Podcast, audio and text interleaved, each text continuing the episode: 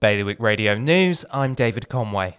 There will be a two way contest to be the next Constable of St Clement in Jersey, following the recent death of former Home Affairs Minister Len Norman.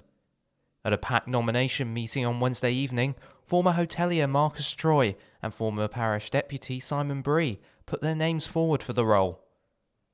Guernsey is dropping all isolation and testing requirements for fully vaccinated travellers starting from today. Adults who had their second dose of the COVID 19 vaccine at least 14 days prior can now travel into Guernsey from the UK, Jersey, and the Isle of Man with no test on arrival and no self isolation requirements.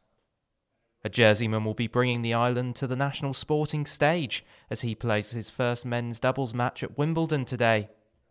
Stuart Parker will be taking to the court this afternoon, having been given a wild card for the main draw of the men's doubles. A charity representative in Guernsey has said older people who are not card conscious could get on a bus without knowing their cash is no longer accepted, following short notice changes to ban physical notes and change. Age Concern Chairman David Inglis said CT Plus had omitted to give advance notice so that they could advise their members. More on those stories at bailiwickexpress.com. Today's weather mist and fog, top temperature 20.